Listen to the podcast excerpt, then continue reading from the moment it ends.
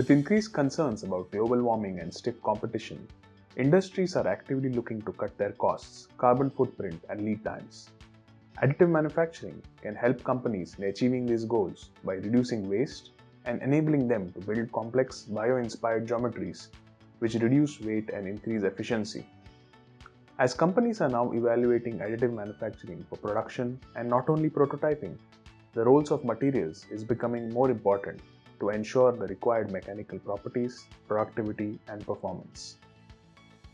In this episode of A M Infocast, powered by M four P, Metals for Printing, I am joined by Doctor Priyanshu Bajaj, Regional Manager Asia Pacific, M four P, where we discuss the challenges and opportunities of materials designed for metal additive manufacturing and talk about some cutting-edge applications only possible with developing new alloys for the use in the A M process. Tune into this episode as we talk about the evolving landscape of high conductivity alloys for additive manufacturing and the future of materials for metal additive manufacturing. Welcome to A M Infocast, Priyanshu. Great to have you here. Thank you, Aditya. It's a pleasure to be here and, and get to speak with you. I'm sure uh, I'm looking forward to a very interesting conversation. So Priyanshu, you come with a diverse experience of working in manufacturing organizations and uh, recently even in you know research institutions. Uh, can you share a bit about your journey interacting with additive manufacturing industry and especially working on the metallurgical aspects? So I'll take a step back, Aditya. I'll, I'll start with the beginning, you know, how I got into additive manufacturing. It was uh, sometime, you know, immediately after my bachelor's from V N I T, which was in metallurgical, metallurgy and materials. So I've had a, you know, a, a background in metallurgical side of it since since my engineering days. And after that, I was working in Pune, uh, Kalyani Forge and Raymond's Engineering, uh, in the forging business, you know, uh, traditional industry. As you would imagine, those those are very conventional industries. So it was fun a couple of years uh, when, when we could, you know, do some new things. I, I worked on introducing a new sort of a heat treatment using micro-lodge steel, uh, wherein you know you can directly process the materials and skip the heat treatment. But that very soon, you know, you get stagnant. It's it's, it's mass manufacturing. Uh, you set the process up and then you hope it will run uh, the same for many many uh, years. And I was just starting to look around for newer, more exciting opportunities. And that was also the time around twenty thirteen, twenty fourteen, when as a country, as a nation, we were you know. moving towards uh, advanced manufacturing. So industries like aerospace, uh, medical implant, those are coming in. And I was part of A S M, uh, A S M International Pune chapter. And I just happened to be in a talk on, on M I M, metal injection molding, which you know is, is sort of a precursor to, to additive manufacturing. And that was when I decided, okay, this, this seems interesting, this sounds good. And then I went for my master's in University of Sheffield in U K, and that was where I really got my hands on into A M. That the first project I worked on uh, was was A M of tungsten on an old uh, M T T Renishaw machine. So that that was where it all started. Since then, you know, I then after that I I, I moved to uh, Germany for the PhD again on metal A M. This was uh, largely on working with aluminiums and merging steels across processes. I was looking at D E D, I was looking at uh, laser powder bed fusion, uh, working with custom machines. So we had a lots of hands-on experience with the machine. And that, that was fun, that was fun. We were trying to make something new, uh, trying to use the powers, you know, uh, designing the materials for A M. And yeah, have been there since. Yeah, that's great, Priyanshu. You know, thanks for sharing the journey, you know, you took identifying A M as a as a industry you would like to work and excel in, you know, and and this industry is really growing very fast. You know, it's uh, estimated that it was about ten billion dollars in two thousand nineteen, and it's projected to grow at a C A G R of almost eighteen percent until twenty twenty-seven. So, what challenges and opportunities do you see here for materials, you know, specially designed for additive manufacturing? So, Aditya, materials here is going to be very very important when we say that you know the industry is growing at eighteen percent. Uh, we have to really look at reasons why it is growing, right? And what is happening during this growth? Uh, A M is not new. I mean, uh, the process has been around since nineteen nineties. even before, people have been doing additive manufacturing in the research environment. So, so the technology is not new. And now what we have to see is, um, and this, this is what will answer your question, right? We have to see what is driving this growth. Why, why are we seeing these rapid growth, almost eighteen percent of growth uh, now, right? It could have happened a decade ago. It could have, have happened two decades ago, right? Why now? And this, this has to, this is in my, in my view, in my mind, this is because it is, it, it now fits the overarching political environment. It now fits the overarching economics of, you know, uh, make in sight. So every country now wants manufacturing to be in place, you know, and this, this completely breaks down the uh, earlier global globalization focus on, you know, mass manufacturing, make it, uh, make it as a third party, you know, third country, make it in large numbers and export throughout the world. That is now changing. We want, people are now demanding that things should be made in smaller batches, in, in a more sustainable way, in, in a more customized manner.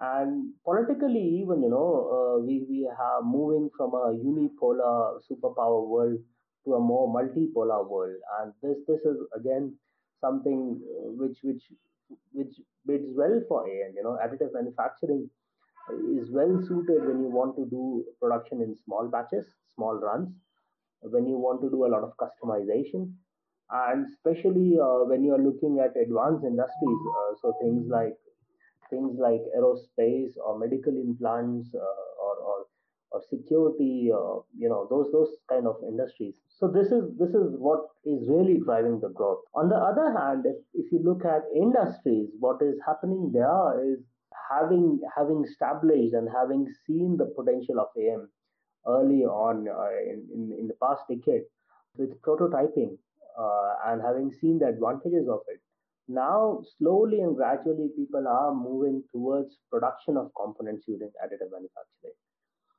And this brings, you know, a lot of materials in focus. It gives us opportunity to solve a lot of material problems.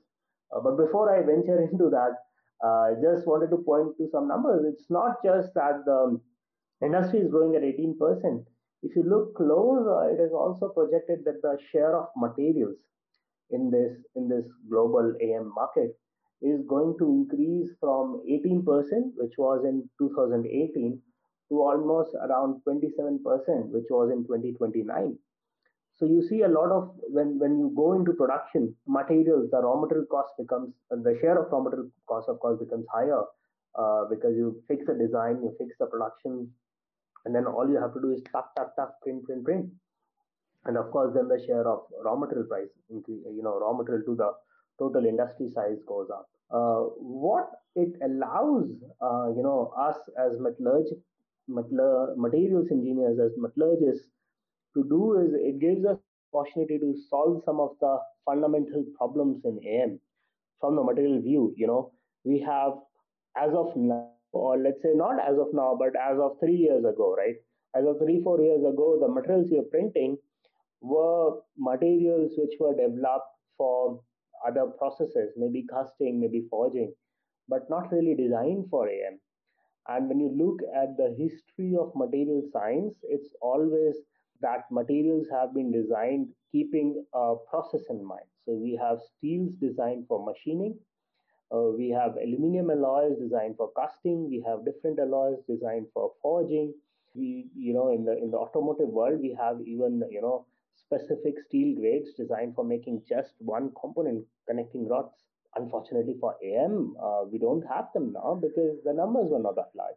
But as we are moving from prototyping to production, which means that we can fix a material, we can change materials, and there's a significant volume of these materials which is expected, we can go back to the drawing boards and we can design materials uh, which, which have been optimized for use in A M, meaning uh, we can use the high cooling rate we get here for our advantages. We can design materials which do not crack so easy because of higher residual stresses.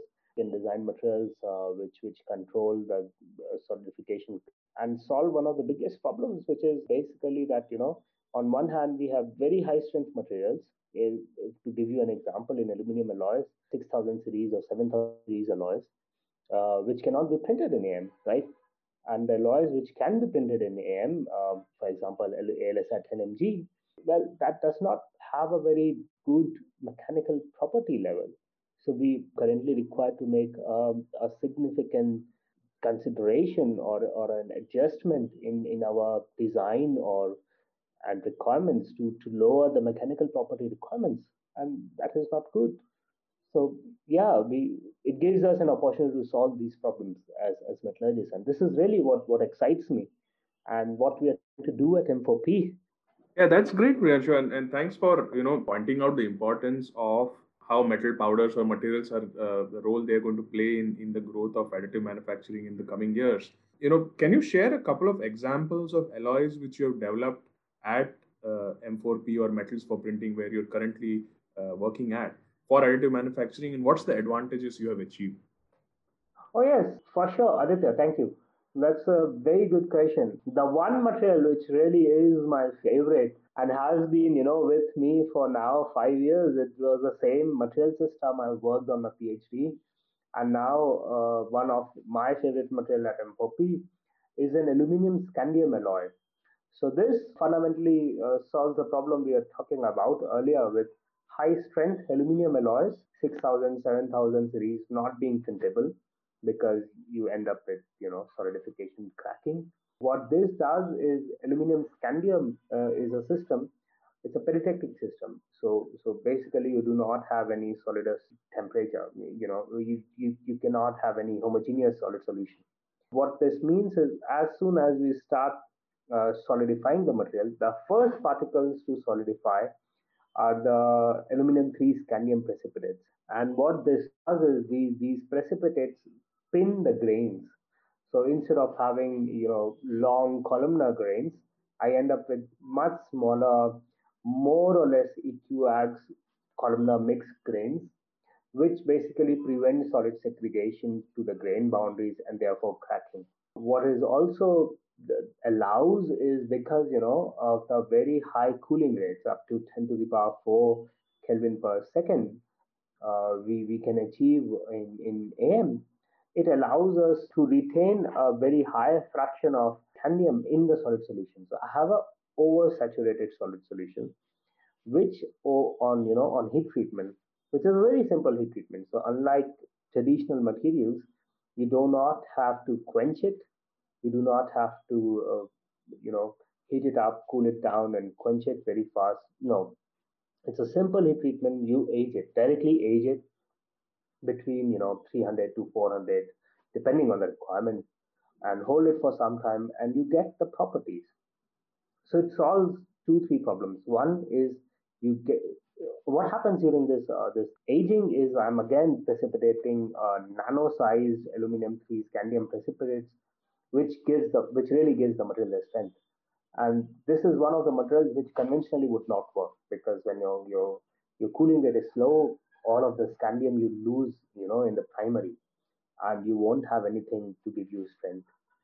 So it really takes advantages of the process. It is really designed for the process of additive manufacturing. It takes care of, you know, it, it takes it uses the high cooling rate to retain super saturated matrix. And then, you know, during the heat treatment, it does not, you do not need to quench it, which again is very important. When you think about it, we can make very complicated shapes in A M. But when you want to heat treat it, you have to heat it to a high temperature and then cool it very, very fast. What happens during this is you create a lot of residual stresses, especially when you're dealing with very thin cross sections, or different cross sections. So one is a thicker cross section and uh, next to it you have a very thin cross section. You create residual stresses which could lead to, again, you know, cracking, which is part one of the problem. Part two is you could have areas where your quenching could not reach. So maybe channels, maybe maybe in subsurface areas, so where your, your quenching cannot reach. And then you have variation in properties. You avoid all of this because here with this material, you do not need to quench it. You can directly age it. So this was my favorite material, strength here, M four P strength here. Then of course, uh, we, we are working with a lot of steels. Here, our idea is not really to develop new grades, which is also what we can do, but what we are looking at more in terms of steel is making more of the conventional materials processable. How we do it is, you know, the, the ranges are really wide, conventionally speaking. And because we are making materials in smaller quantities, I mean, uh, for us, a three hundred, four hundred kilo batch is a large one. But when you take think conventional, uh, fifty tons is a small batch, right? So working with such small sizes gives us a lot of control, and we could fine tune the chemistries very, very precisely.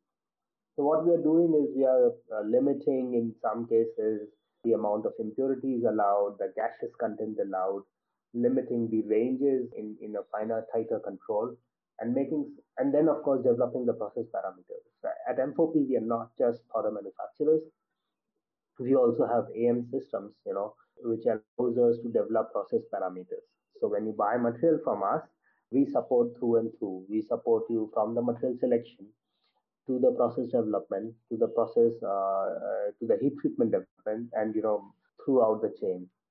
So here we are some of the materials that we have, let's say, made processable, which earlier thought to be not processable in A M, is the H eleven, which is, uh, you know, F E two three four three, uh, the conventional uh, material used largely in tooling industry.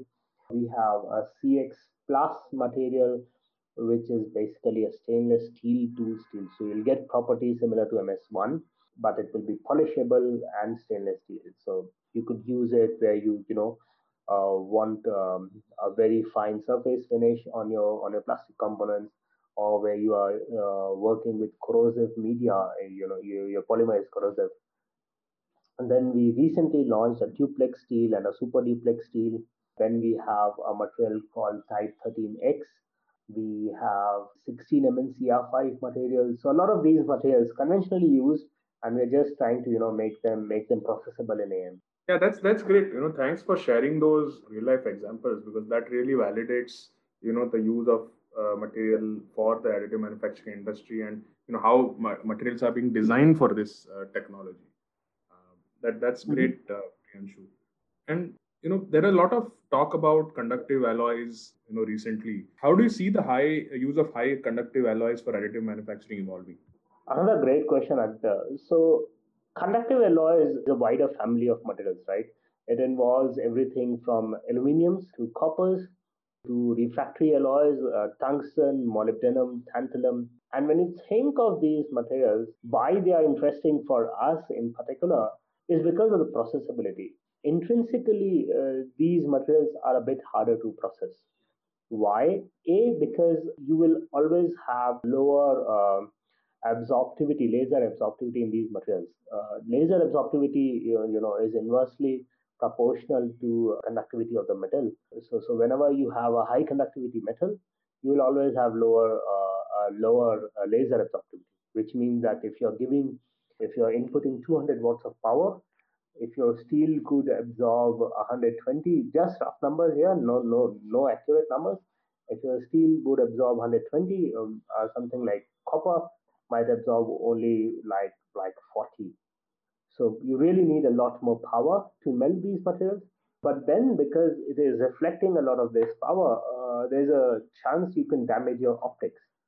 So if the reflected beam goes back into your laser optics, uh, you, you can, there's a chance you can damage that. Then of course, because the conductivity is higher, the thermal gradient in the, in the components you're making is really, really high.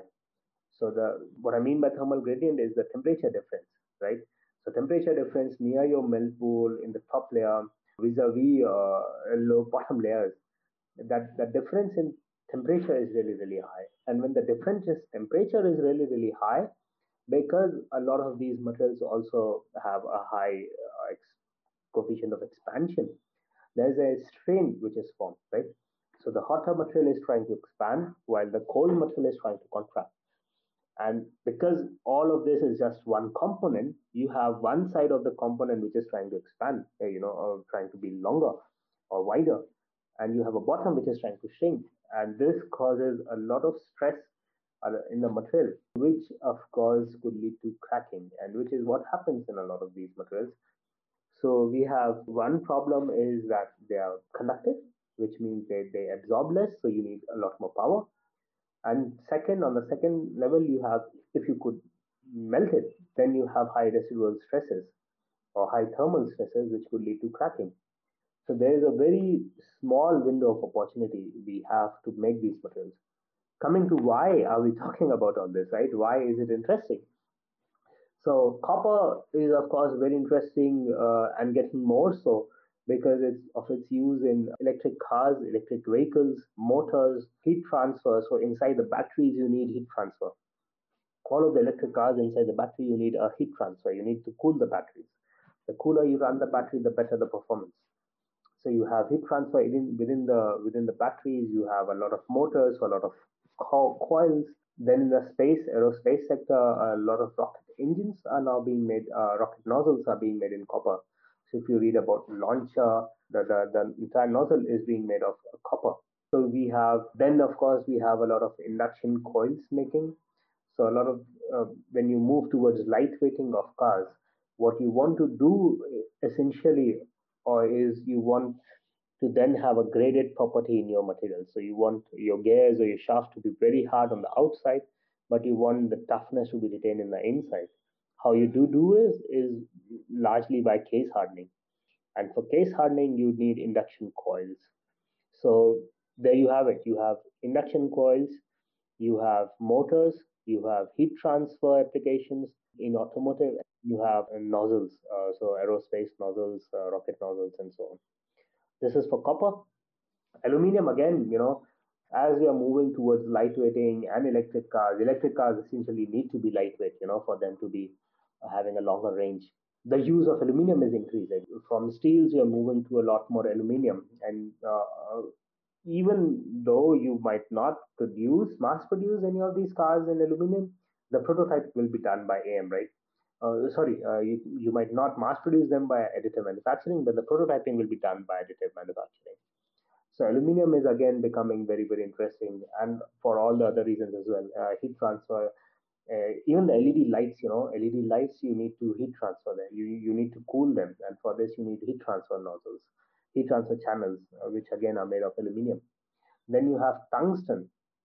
Tungsten is essentially uh, the largest demand comes from the medical industry. So all your uh, C T scans, X-rays, you you need to channel uh, the the X-rays, right? The high energy particles, and the only material you could use here is is either tungsten or maybe molybdenum. And what you need here is very fine grids. So these are grids like you know you have in your air cons, but much much finer. And there you use it to uh, streamline your airflow, air circulation, you know, to, to, to a specific portion of the room. And here you use it to, to channel the X-rays to a specific uh, beam, you know, so it's not spreading and you can contain it. And this is one of the biggest use for tungsten. Molybdenum, uh, tantalum, they have similar applications as, again, we are moving towards a greener energy, which means away from burning coal, uh, we will need a lot more nuclear energy. And here as well, uh, these, these uh, materials come into picture. So overall, uh, as we move away from electric, towards electric cars, as we move towards nuclear energy, as we become more active in space, all of these materials will, will and are gaining, uh, you know, a lot more attention, a lot more focus. Yeah, that's very interesting insight on, on the potential which uh, you know conductive alloys have, how additive manufacturing can be used to leverage these for all these applications you mentioned. So, you know, to sum up our uh, conversation today, what do you think is the future of materials for uh, you know metal additive manufacturing? You know, any trends you would like to share with the audience? I think I don't think I need to point it to your audience, but I would still like to mention it. Is not what we would expect, but what we'll never see, in my mind at least, is we'll never see A M replacing conventional manufacturing. What we will see more and more is, uh, is uh, the conventional manufacturing technologies and A M working in sync with each other, complementing each other. So we will see more and more prototypes being made in A M, uh, some specialized components being made in A M, part of the components being made in A M, tooling made in A M, and really complementing the conventional manufacturing A M. On the materials front, I see a lot more happening. I see a lot more happening. There's so much more we can do. Uh, I mean, we are already seeing this. Uh, we have a few materials which have been designed for A M, uh, the Strength A L, uh, the C X Plus, the Ti thirteen X, the F E two three four three.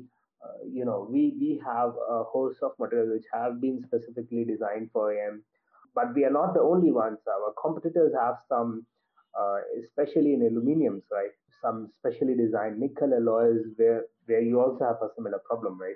You, you can make the nine three nine, you can make the uh, the standard materials, but when you, uh, you know, the six two fives, the seven one eights, but when you want to go towards high strength, the, the C M two four sevens, you you suddenly start getting cracking. So you need this in the nickel side as well, uh, and that is happening, and you'll see more of it coming.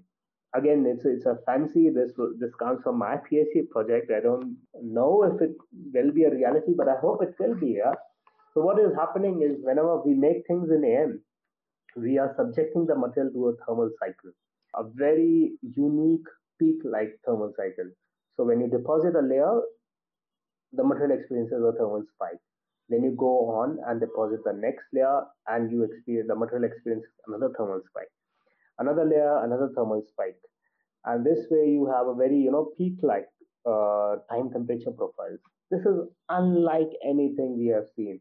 Conventional manufacturing, it will always be you heat up at a certain rate, you hold on for a certain time, you cool down at a certain rate. You will do this two, three times max. Here, you are doing it, I don't know, twenty times, maybe more, one hundred times. And it's very sharp heating, very sharp cooling, repeated. And we can use this to harden the material, to introduce, to induce heat treatment to the material while we are making the components. You know, imagine uh, you are making the component and you are heat treating it at the same time. So you will have at the end a component which is ready to use, no heat treatment required. This is part one. Another crazy idea uh, which I hope we could see at some time is inside the machine, it's not just the metal. We have metal, the laser, and then normally we have a media, a gaseous media. Normally it's argon or nitrogen, which does not do much.